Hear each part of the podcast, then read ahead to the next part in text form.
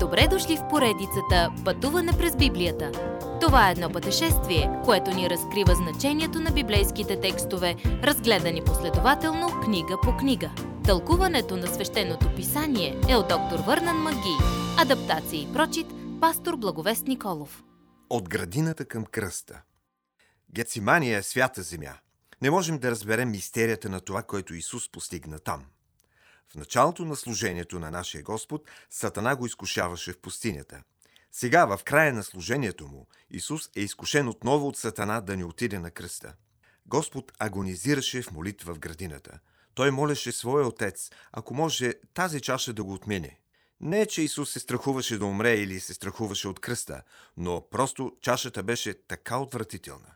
Исус, безгрешният Спасител, трябваше да стане грях за нас.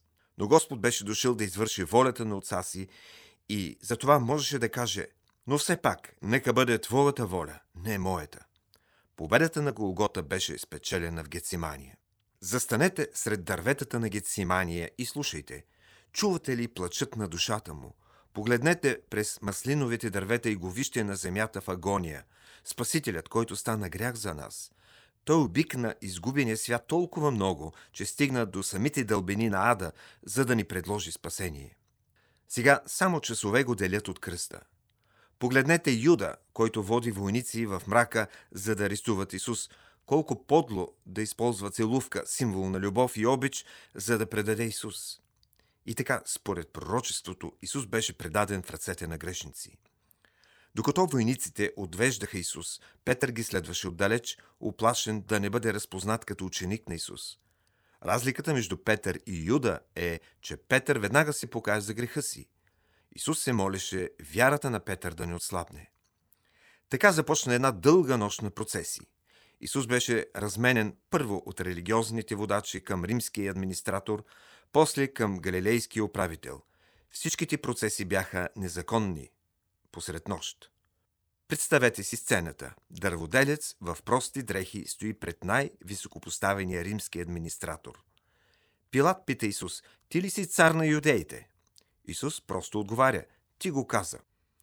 Пилат искаше да пусне Исус, тъй като той не беше извършил никакво престъпление, но го прати при Ирод. Но Исус нямаше да играе по свирката му. Ядосан Ирод се подигра с Исус и хвърли една от старите си царски одежди на него – после прати Исус обратно при Пилат. Тълпите започнаха да излизат от контрол и изискваха смъртта на Исус, така че Пилат нареди Исус да бъде бит. След няколко политически коректни опита да освободи Исус, Пилат склони и реши да го разпъне. На Голгота средният кръст беше подготвен за Исус.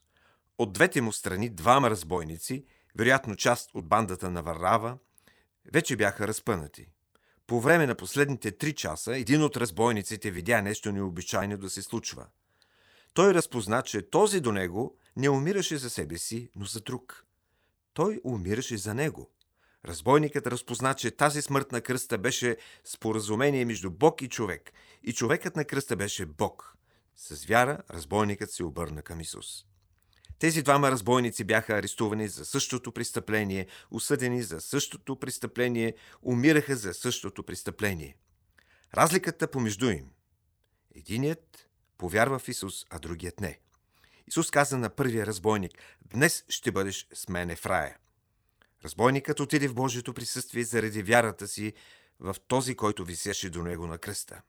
Следващият път. Само ти ли си от Ерусалим – не знаеш какво се е случило. Уважаеми слушатели, вие чухте една от програмите в поредицата Пътуване през Библията. Ако ви е допаднало изучаването, заповядайте на www.ttb.bible, където има много и различни програми на български язик.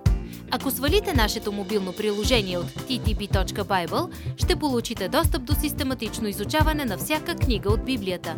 Разкажете ни как Божието Слово променя вашия живот, като ни пишете на електронната ни поща info at studio865.org или в нашата фейсбук страница Пътуване през Библията.